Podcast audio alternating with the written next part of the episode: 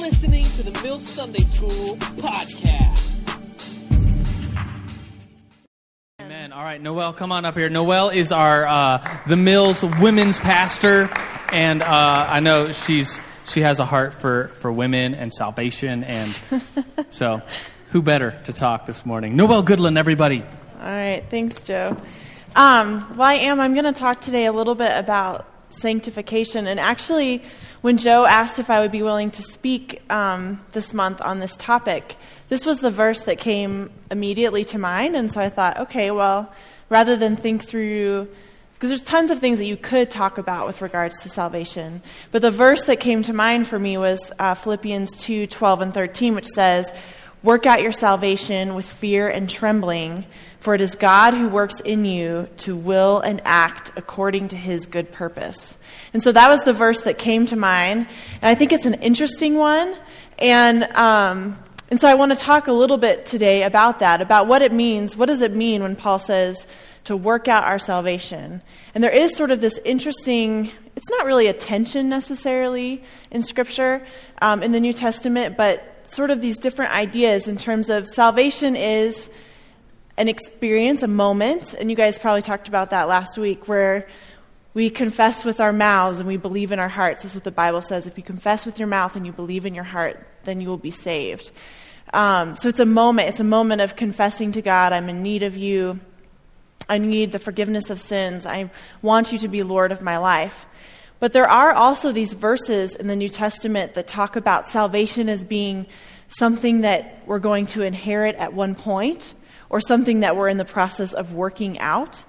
And so I want to read a few scriptures that kind of highlight that, and then we'll we'll kind of dive into specifically what it means to work out our our salvation. Romans thirteen eleven says this, "And do this, understanding the present time, the hour has come for you to wake up from your slumber, because our salvation is nearer now than when we first believed." And Paul is writing to believers here in Romans, and he's saying our salvation is nearer. And I think what he's implying there is by salvation is not that we're almost to the moment of individually giving our lives to the Lord, but our salvation in terms of the return of Christ is maybe nearer than what we think. And he uses the word salvation to describe that. Second Corinthians seven ten says, "Godly sorrow brings repentance that leads to salvation and leaves no regret, but worldly sorrow brings death." Again, Corinthians, Paul is talking to believers. He's not talking to unbelievers. He's talking to people who have already made the decision to follow Christ. They're committed. But he's saying godly sorrow brings repentance that leads to salvation. Does he mean, well, when you sin, then when you repent, you're saved again? No, I don't think so. I think he's talking about this inner working out of salvation or sanctification that happens when we are believers. First Peter two two says, "Like newborn babies, crave pure spiritual milk, so that by it you may grow up in your salvation, now that you have tasted that the Lord is good." Again, speaking to believers, encouraging them to grow up in their salvation, implying that salvation is not just a one-moment experience in terms of how we maybe often think of it, but that it is both an experience, a moment of dedicating and giving our lives to the Lord, but then also a process of walking that out. Hebrews one fourteen says, "Are not all angels ministering spirits sent to serve those who will inherit salvation?" Eternal salvation happens and is secured in an instant. The moment that we give our lives to Christ, the moment, moment that we repent of our sins and ask God to come into our hearts and to make us clean, we are justified. Who in here knows what justified means? It's understanding of that. Okay. Justified just means that we're made right with God. There's nothing that's standing in our way. However, these passages, Philippians two, twelve, and thirteen, imply that it is also this working out, this sanctification process. So I want to give you a definition of sanctification um, so that we kind of know what we're talking about as we move through today.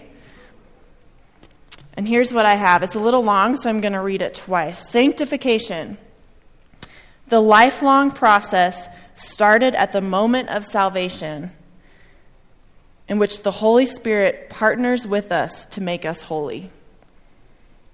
Includes the repentance of sin, the understanding of truth, and the cultivation of godly character. Let me say it again. It's a lifelong process, meaning we aren't going to arrive in this lifetime. Started at the moment of salvation, in which the Holy Spirit partners with us, works in us to make us holy. Includes repentance of sin, understanding of truth, and cultivation of godly character. Oswald Chambers puts it this way. Who in here has heard of Oswald Chambers? He's a really cool old guy. He's dead now, um, but but so he's not just old, he's dead. But he he puts it this way. He says, to work out what God has already worked in. So whatever what God has already done inside of us, to begin to work that out from the inside out. So today I want to look specifically at the passage in Philippians, and I want to talk about it. We're going to use that as kind of our launching pad, and not just this two-verse passage, but the whole book of Philippians. I'm going to refer to different things throughout the whole book, because I think that the way Paul leads up to these verses is strategic in what he says afterwards, that it all is connected.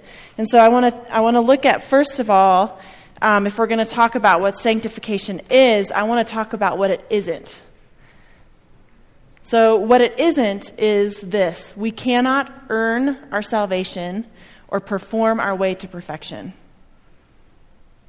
Sometimes I think when we hear the word sanctification, what starts to run through our mind is works. And there is this tension in Scripture of faith and works. And it's all about performing. It's all about just having the right behavior, making the right decisions. And it is about that. But if we build the foundation on it's something that I can do, we are going to be so frustrated. The reality is that we cannot earn our salvation. We cannot perform our way to perfection.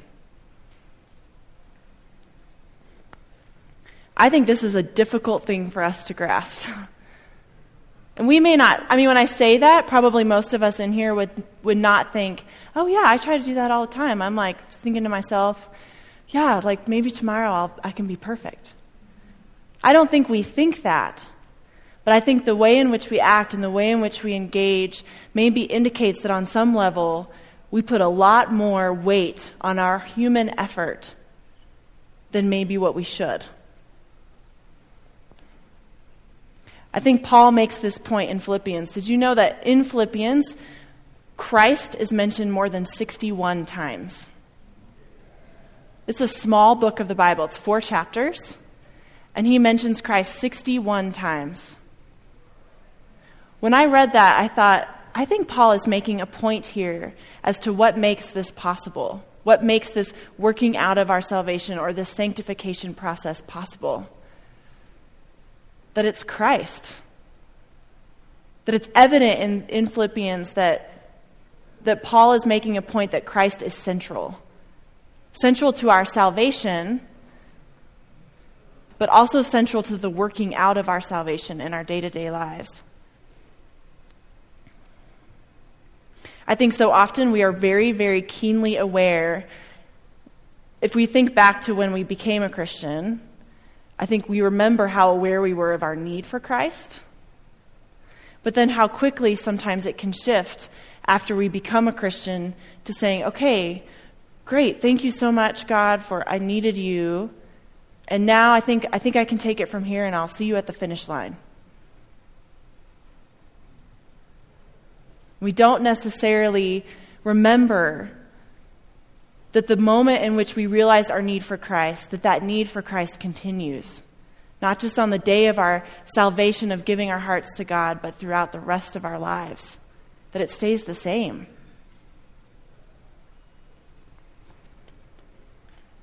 And I think when we, when we maybe without realizing it and start to think, oh, maybe I can do it on my own, we find ourselves in this cycle, and I want to describe it and see if any of you resonate with it. I call it a cycle of pride and condemnation.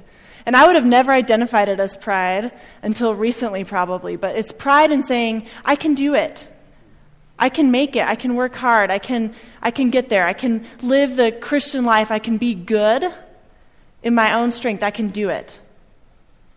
It's pride. It's saying, on my own, I can kind of, I can, I can make it. But then when we fail, it swings us around to this point of condemnation, which says, I'm a failure, I'm a loser, I'm never going to be able to do this, I'm always going to struggle. Does anyone in here relate to that cycle? Yeah.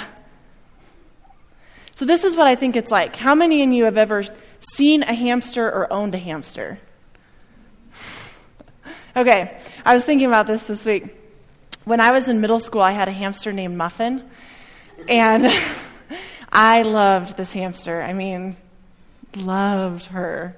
She, um, I don't know why my mom let me do this, but I got to keep the hamster in my room, like the cage in my room, until it got it started to get kind of like smelly, and so then we had to move it to the garage. But um, I got to keep the hamster in my room, and I would sometimes take Muffin out, and I would let her like, you know, you can put her in those little, you can put hamsters in those little balls, and they run around. And um, and then I would sometimes take her out. I wouldn't even have her in anything, and I would just let her run around my room. She'd get lost, and then I'd find her. And um, and the day that she died, the neighbors and I had a huge funeral procession down to this field behind our house and buried her. And we read scripture over her and everything. I mean, Muffin was a big deal in our neighborhood. Um, but I remember this one, when I first had gotten her, you know in the cages how they have those wheels that they can get on and run, run on? Well, hamsters are nocturnal, and so I remember being woken up one night, and Muffin was on her wheel, and she was going for it. I mean, there was like, and the wheel was like rocking, and she's just like going like this, and her eyes are like staring straight ahead. She was focused. She was in the zone. She was on the wheel. And um, and as I was kind of thinking about this, I was like, I wonder, the, the problem was she wasn't going anywhere. She was just staying in the same place, pedaling her wheel, putting all this effort and all this concentration and all this energy into moving this wheel, but she wasn't going anywhere. And I wonder if sometimes that's a little bit of what we could look like if we get caught in this cycle of pride, condemnation, pride, condemnation, pride, condemnation. Is that we end up looking a little bit like Muffin on a wheel. Working so hard and putting so much energy in, but it's all our own effort, and it's built on a foundation of maybe I'm the one that has to make myself perfect. I have to do it in my own effort. I think Paul understood this about human nature, and he understood it in himself, because he makes clear that he has a lot of reason to put hope in his own efforts. But he chooses not to. Look at this. This is in Philippians. This is in the chapter right after the passage that says, work out your salvation, fear and trembling. It says this: if anyone else thinks he has reason to put confidence in the flesh, I have more.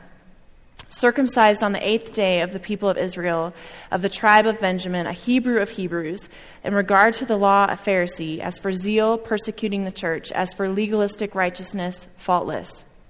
Faultless. But whatever was to my profit, I now consider loss for the sake of Christ. And then he goes on in verse twelve, acknowledging that he has not obtained it, that he is not perfect. Not that I have already obtained all this or have already been made perfect, but I press on to take hold of that for which Christ Jesus took hold of me. You see the difference between I can do it, I can do it, oh, I can't do it, I failed, and staying in kind of in the same place, versus Paul acknowledging, yes, I have all of these things that would indicate that I can. Even in terms of legalistic righteousness, I would say that I am faultless, but I cast all of that aside for the sake of Christ, how central Christ is to him. Working out our salvation is not the same as just doing a bunch of good works, but it is a willingness to cooperate with God and allow him to get into the deepest parts of our heart and work. It's an acknowledgement of our dependence on him. And this, I think, has to be the foundation. I think we have to understand what sanctification isn't, that it isn't doing a bunch of things in our own human effort, but rather that it's laying a foundation on Christ. And that's what salvation does. Salvation lays a foundation on Christ, but the process has to continue being built on that foundation. So I want to give you three ideas, and when I say ideas, I more so mean like things that I hope would get inside of our hearts, not just, oh, that's a nice idea, that's a great thing to think about, but something that we would really internalize as being essential to working out our salvation. The first is to die more.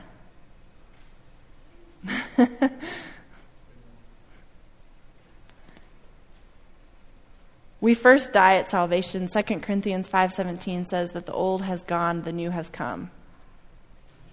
That there's this sort of acknowledgement that the, the way that we were is now dead and that we are now alive in Christ. Dead to sin, alive in Christ. But death is always a, also a part of our working out of our salvation.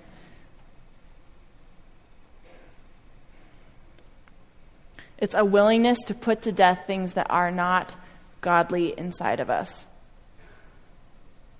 I remember a time when this really resonated with me was probably a few years ago. I was in a wedding with a friend, and I'd been in weddings before now, but it was my first wedding where Aaron Stern was officiating. And I don't know how many of you in here have ever been to a wedding where Aaron's done like the message or whatever. Okay, so some of you might be able to relate to this. But I'm standing up there, and I've always thought, I mean, weddings are amazing, so beautiful, it's all about love and all of that. And the first thing that Aaron said in this particular ceremony, we're, and we're standing up there, he said, "We've come today to celebrate the death of two people." That's exactly what he said. And I was like, this is awkward. Just like, that does not seem... Like, shouldn't we be talking about love and all the feel-good things, you know, like the hope for the future? And um, and it is, it's amazing. But that is how he chose to start his talk to the couple on marriage. "We have come today to celebrate the death of two people." And I was single at the time, and I remember standing up there going, wow, this is like serious business. This is nothing that you like mess around with. People are dying today. I had no idea. But it's not just in marriage that that, and the idea being that now this person is going to lay down their life for this other person. They don't belong to themselves anymore. And and that's not that's not something that just happens in marriage. In fact, marriage is a prototype for us, how God interacts with his people. That when we become Christians, we don't just belong to ourselves anymore. We belong to Jesus. We belong to God. So what we do is not entirely up to us. We don't always like that. Sometimes I wish it was up to me. But when I encounter something in myself, sin or um, or lack of patience, I used to have a real road rage problem. Some, I know probably a lot of you can't believe that, but I did. I would literally cuss out drivers if they would cut me off. That's not, I don't think that's pleasing to God. Made me feel better in the moment, but my life doesn't belong to me anymore. It belongs to God. So when I run into things within myself that are not of him, what am I going to do? I have a choice to make. Am I going to choose to die? To be willing to kill that part of myself? To let it wither away?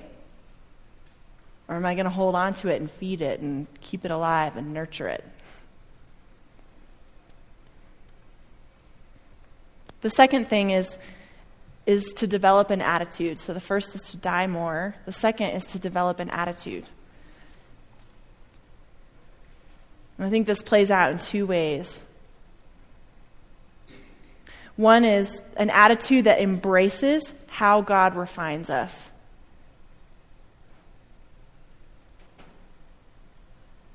I think sometimes we hope for or want life to be easy. I mean, I don't know, but when is the last time that you heard someone say, yeah, I just got a new job, I'm making double what I was making before. That girl I always wanted to like me is like totally coming after me now. And I got a new car. It's the car I've always dreamed of. And, and then they ended with, I feel so refined right now. I feel like God is refining me. I've never heard that before. I think sometimes, more than we would be care to acknowledge, that God works and refines us in the areas where we're challenged, where we're discouraged, where life is difficult, where we fail. And I think some of that has to do that when life is going well, and I'll speak for myself, but when life is going well, I have a tendency to give myself the credit.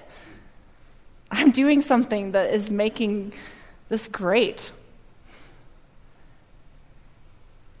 And there is something about the challenges of life that put pressure on these different parts of our hearts that cause it to come to the surface, and we see it, and it allow and we we need, we recognize our need for God, and we allow Him in there, and He does a work. He refines. He it's a working out of our salvation.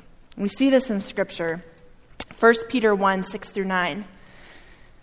It says, "In this you greatly rejoice, though now for a little while you may have had to suffer grief in all kinds of trials. These have come so that your faith, of greater worth than gold, which perishes even though refined by fire, may be proved genuine and may result in praise, glory, and honor when Jesus Christ is revealed. Though you have not seen him, you love him. And even though you do not see him now, you believe in him and are filled with an inexpressible and glorious joy, for you are receiving the goal of your faith, the salvation of your souls." But But Peter is saying it doesn't come, it's not coming through something that's easy. It's coming through something that's challenging. Oswald Chambers, again, the great old dead guy, says, um, he says, "Thank God that he does give us difficult things to do. His salvation is a joyous thing, but it is also something that requires bravery, courage, and holiness. It tests us for all that we are worth. Jesus is bringing many sons, sons to glory, and God will not shield us from the requirements of sonship. God's grace produces men and women with a strong family likeness to Jesus Christ, not pampered, spoiled weaklings." Good, huh? That if we say, I want to be like Christ, then we have to look at what was Christ's life like? What was he like? He was strong, obedient, faithful, loved the Father. But he also walked through some, obviously, laid his life down. And Paul encourages us, actually, right before he gets to this passage of working out your salvation, he sets it up with this passage that's talking about have the same attitude of Christ, of Jesus, who humbled himself and became obedient even to death on a cross. So Paul and Scripture are preparing us. Look, the, the life of salvation, the walk of salvation, is not necessarily always an easy one. God uses discouragements, losses, doubts, heartaches to show himself to us and to make us more like him.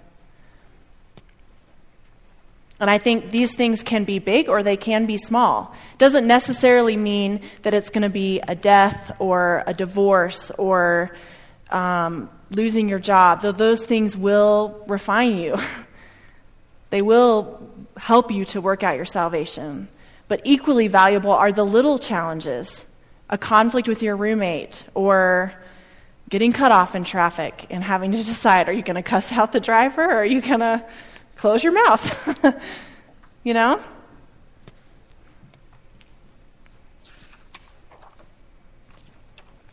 There was um, recently a perfect example of this for, for us. We went, a couple weeks ago, we went to Portland, Oregon, and then Seattle, and we were in the airport. It was the last big snowstorm. I don't know if you guys remember that. It was a few weeks ago. Um, but we had driven up way early because we heard that the weather was going to be bad, so we got to the airport six hours before our flight left. And as we were driving to Denver, it was like not even snowing at all. And so, and I should... Pre- To start my morning, I had been carrying a bowl of milk and cereal up the stairs, and I tripped.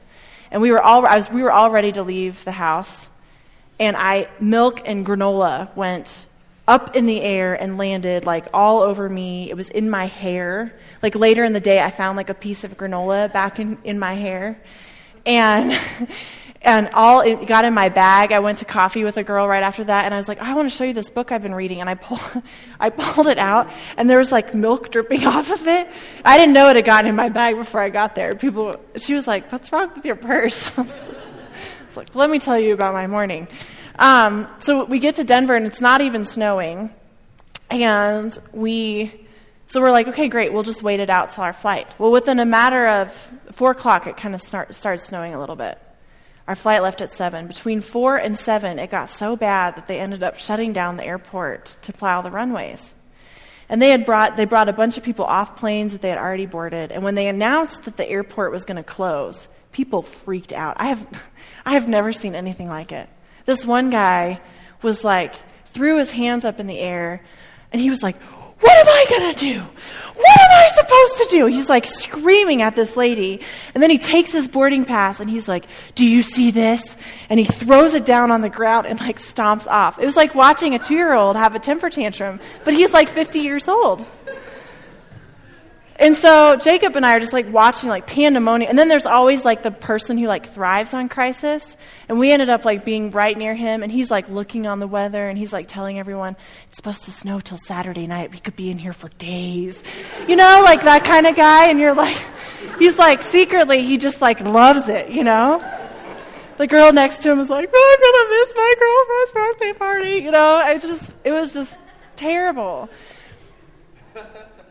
And then we ended up waiting. We got in line to board. Then they said, because they reopened the airport a couple hours later, "Oh, our, your flight crew got diverted to Salt Lake City, so it's going to be another couple hours." So we sit down, we wait some more, finally get on the airplane, wait for de-icing, take off at one in the morning, fly thirty minutes, and then they come on and say, "The landing gear won't go all the way up. We have to turn around." So we turn around, we go back to the airport. We get off, there's another flight that's there waiting to take off, and Jacob and I are like, "Oh, we just want to go tonight. We don't really care what time we get in." The lady comes out and she says, "Portland, you guys are going to go tonight, and Sacramento, you're going to have to stay here in the airport." And we're like, "Yes." So I run to the bathroom, and I come back, and Jacob's standing in line at the counter, and I'm like, "What are you doing?" And she, he was like, "They announced it wrong. We're staying in the airport tonight, and Sacramento is going." And I was like, "You are kidding me." At this point, it's two in the morning, and we're leaving at seven the next morning. And obviously, we live two hours from the airport, but not enough time to drive home and then come back. So we just ended up sleeping in the airport. I think those are those are life circumstances that refine you. You know? Like, that's the kind of thing. That's where it's at. Um, so anyway, and I think sometimes we we feel like... Um, so to embrace how God refines us, but then also to, we feel like, okay, that it's in the big moments that I'm going to be refined, but it isn't those types of moments where it's just like, I just had the worst day I could possibly imagine, and I'm tired, and I'm grumpy, that God meets us there, and he does a work. It's just not always pretty. The second part of our attitude is the attitude that chooses to join our will with God's will in the choices that we make. And this is one of something I feel really passionate about, um, and that is that I think this happens in the most insignificant and ordinary moments we could possibly imagine. That I think it happens, it does happen in moments where we're thinking about, who do I want to marry, or should I take this job, or should I move overseas, or what's my calling in life, what do I feel like God's asking me to do? That it does happen in those moments where we say, "God, I want your will for my life, I want what you want for me, so I'm going to partner my will with yours." And our will is our ability to make decisions, to choose a diff- certain direction, to think things through. So in those big moments, I think all of us would probably agree that we want to connect our lives with God's will. But I also think it is in the small moments that we often miss that God is also saying, "What's my will for you in this situation? And I want to I want you to partner and join your will with mine." Um, Oswald, again, I, I did a lot of Oswald Chambers in this talk, but Oswald Chambers writes that the most profound thing in a person is his will, not his sin. The most profound thing in a person is his will, not his sin. Why? Because when we encounter sin within ourselves, we are able to choose what we're go- how we're going to respond to it, what we're going to do with it. Am I going to come to God with it? Am I going to connect with him in it? Or am I going to choose to continue to engage in it? That's our will that's talking.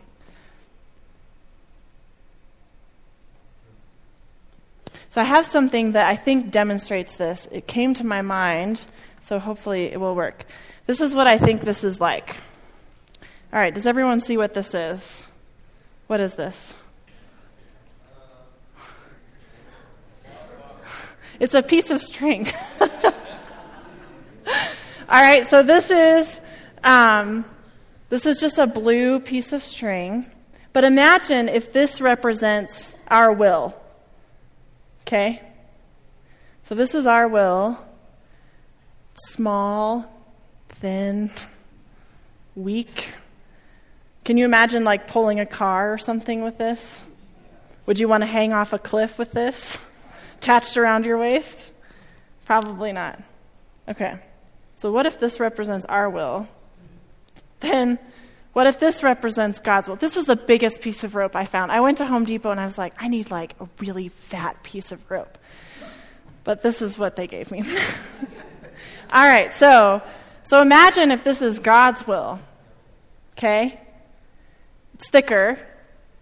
I think if I had to hang off a cliff, I would rather have this wrapped around my waist than this. I feel like I'd be more successful at pulling a car with this than I would with this. So this is what I think this is like. This is our will. This is sort of re- reflects our temptation. So when we decide, okay, I'm serious about wanting to walk with God. I'm serious about wanting to work out my salvation. How successful would we be if this was what we worked with? Not as much. But imagine if we said, I'm going to join my will with God's will. And I'm going to do something like this. This is working out so well. I'm so excited. Okay.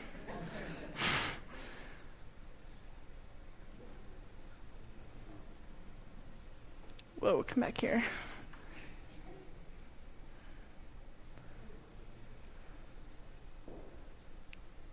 Now what do we think?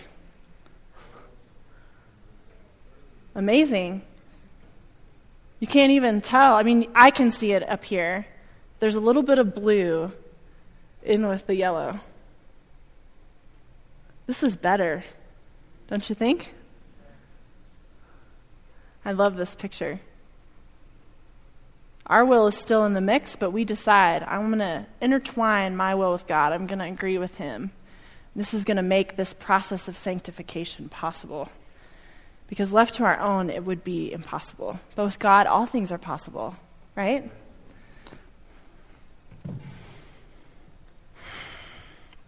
The last area that I think is key, and there are others, I'm sure, with working out our salvation, but these are three that came to mind and I think are demonstrated.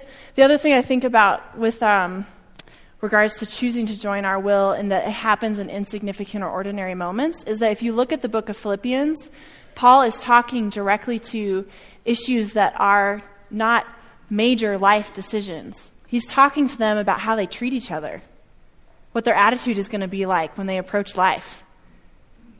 Are they going to be selfish? Or are they going to be unselfish? Are they going to consider others better than themselves? Or are they going to try to make their own agenda happen first? When we read it in Scripture, sometimes we make it bigger than what it is. That's not to make it insignificant, but it's to say that we deal with those things every single day in our lives.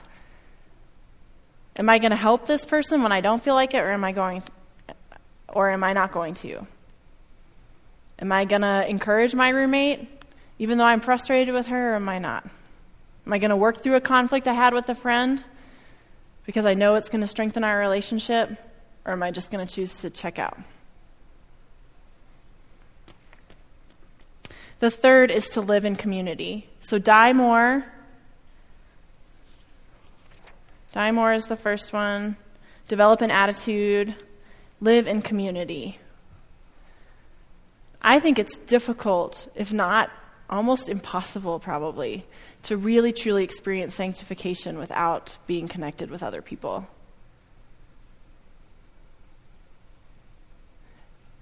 I mean, how many of you have, well, let me ask you this, how many of you guys have ever had someone in your life that was difficult to love? Someone who just bugged the heck out of you. If you, and so for those of you, if you chose to engage relationship with them, did it change you?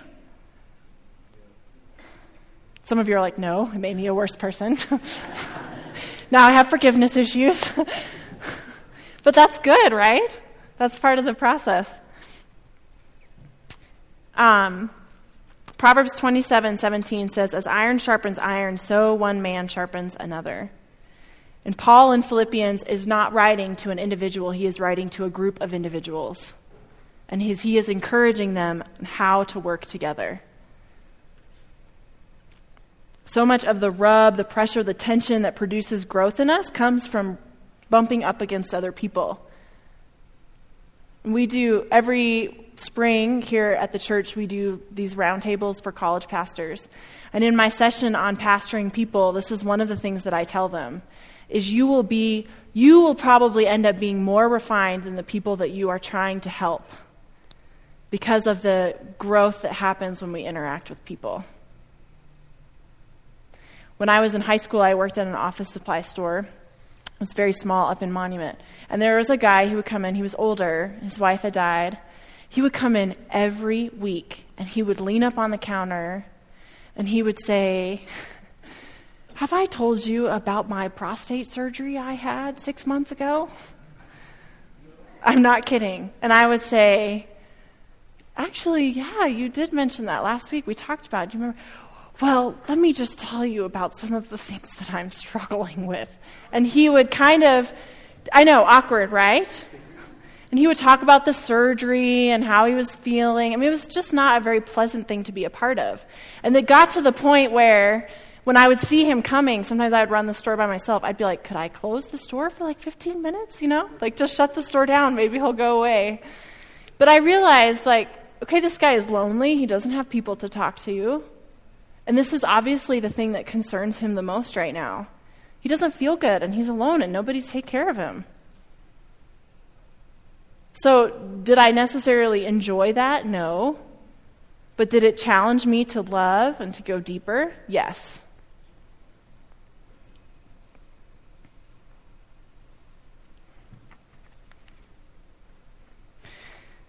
I want to um, close with, and we're going to, it looks like we're going to end a little early today, but I want to close with um, a quote from C S Lewis's Mere Christianity um, that I think ties in or connects some of these ideas.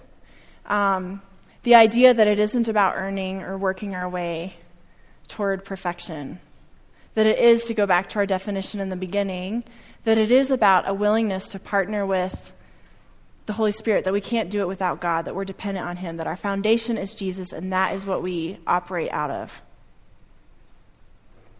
But then that we are willing to partner our will with God's, to die more when we encounter things within ourselves that are not of him, and to choose to live in community.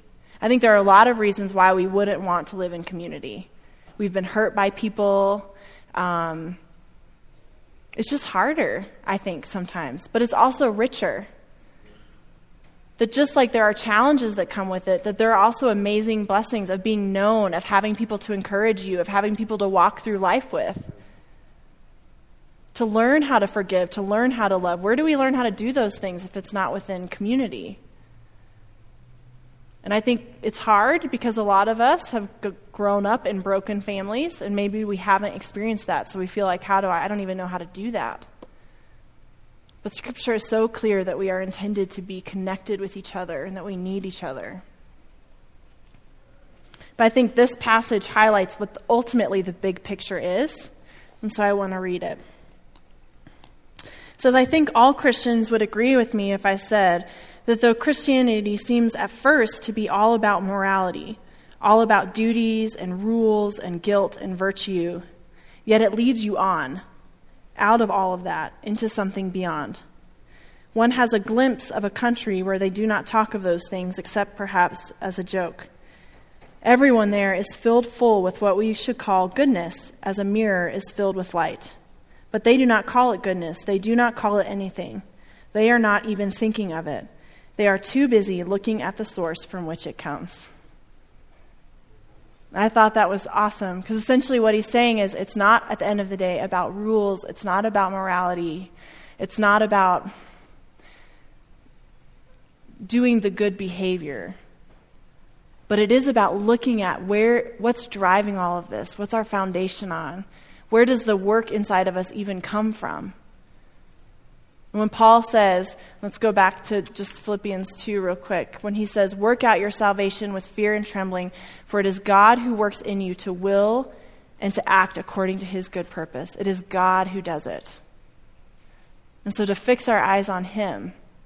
And that's what I love about what C S. Lewis is saying, is that the farther we go in Christ, the more we understand who he is, the less it becomes about doing the right thing and about becoming like him, fixing our eyes on him and allowing him to work in us and to work out what he's already done inside of us. Does that make sense? Okay. All right, well, let me close in prayer, and then we'll be done a few minutes early. Heavenly Father, I thank you so much for your willingness to come to earth to send your Son. I thank you for the salvation of our souls, God, that we would know you, that you would make us clean and right before you. And Father, I pray that as we think about these things, as we think about what it means, what does it mean to work out our salvation? What does it mean to allow ourselves to go through a process where we'd be sanctified, where we'd become more like you, where we'd become holy, Lord, that holiness would be cultivated inside of us, godly character. That I pray, Father, that you would show us where we can die. Areas, Lord, that you would, that are not ultimately going to produce fruit. Things that are not of you. I pray you'd help us, Lord, to realize that in challenges, in difficulties, God, that you meet us there and you do a work in our hearts. That even though that doesn't make it easier, Lord, that we would, it would help us, give us hope, that you're able to bring something beautiful out of something that's challenging. And Father, I pray that you would teach us what it looks like to live in community, to have friends, to let people know us, for us to know them, to allow people to work in our lives, the challenges of interacting with them and the amazing things that we learn about love and caring and kindness and selflessness that can only come through people. And Father, we just commit these ideas to you, and we give you permission to do with them in our hearts what you would want them, want to do. We say, ultimately, God, we fix our eyes on you. We belong to you. You are the author and the perfecter of our faith, and we want what you want for us. We want your purposes in our lives. We pray these things in Jesus' name. Amen.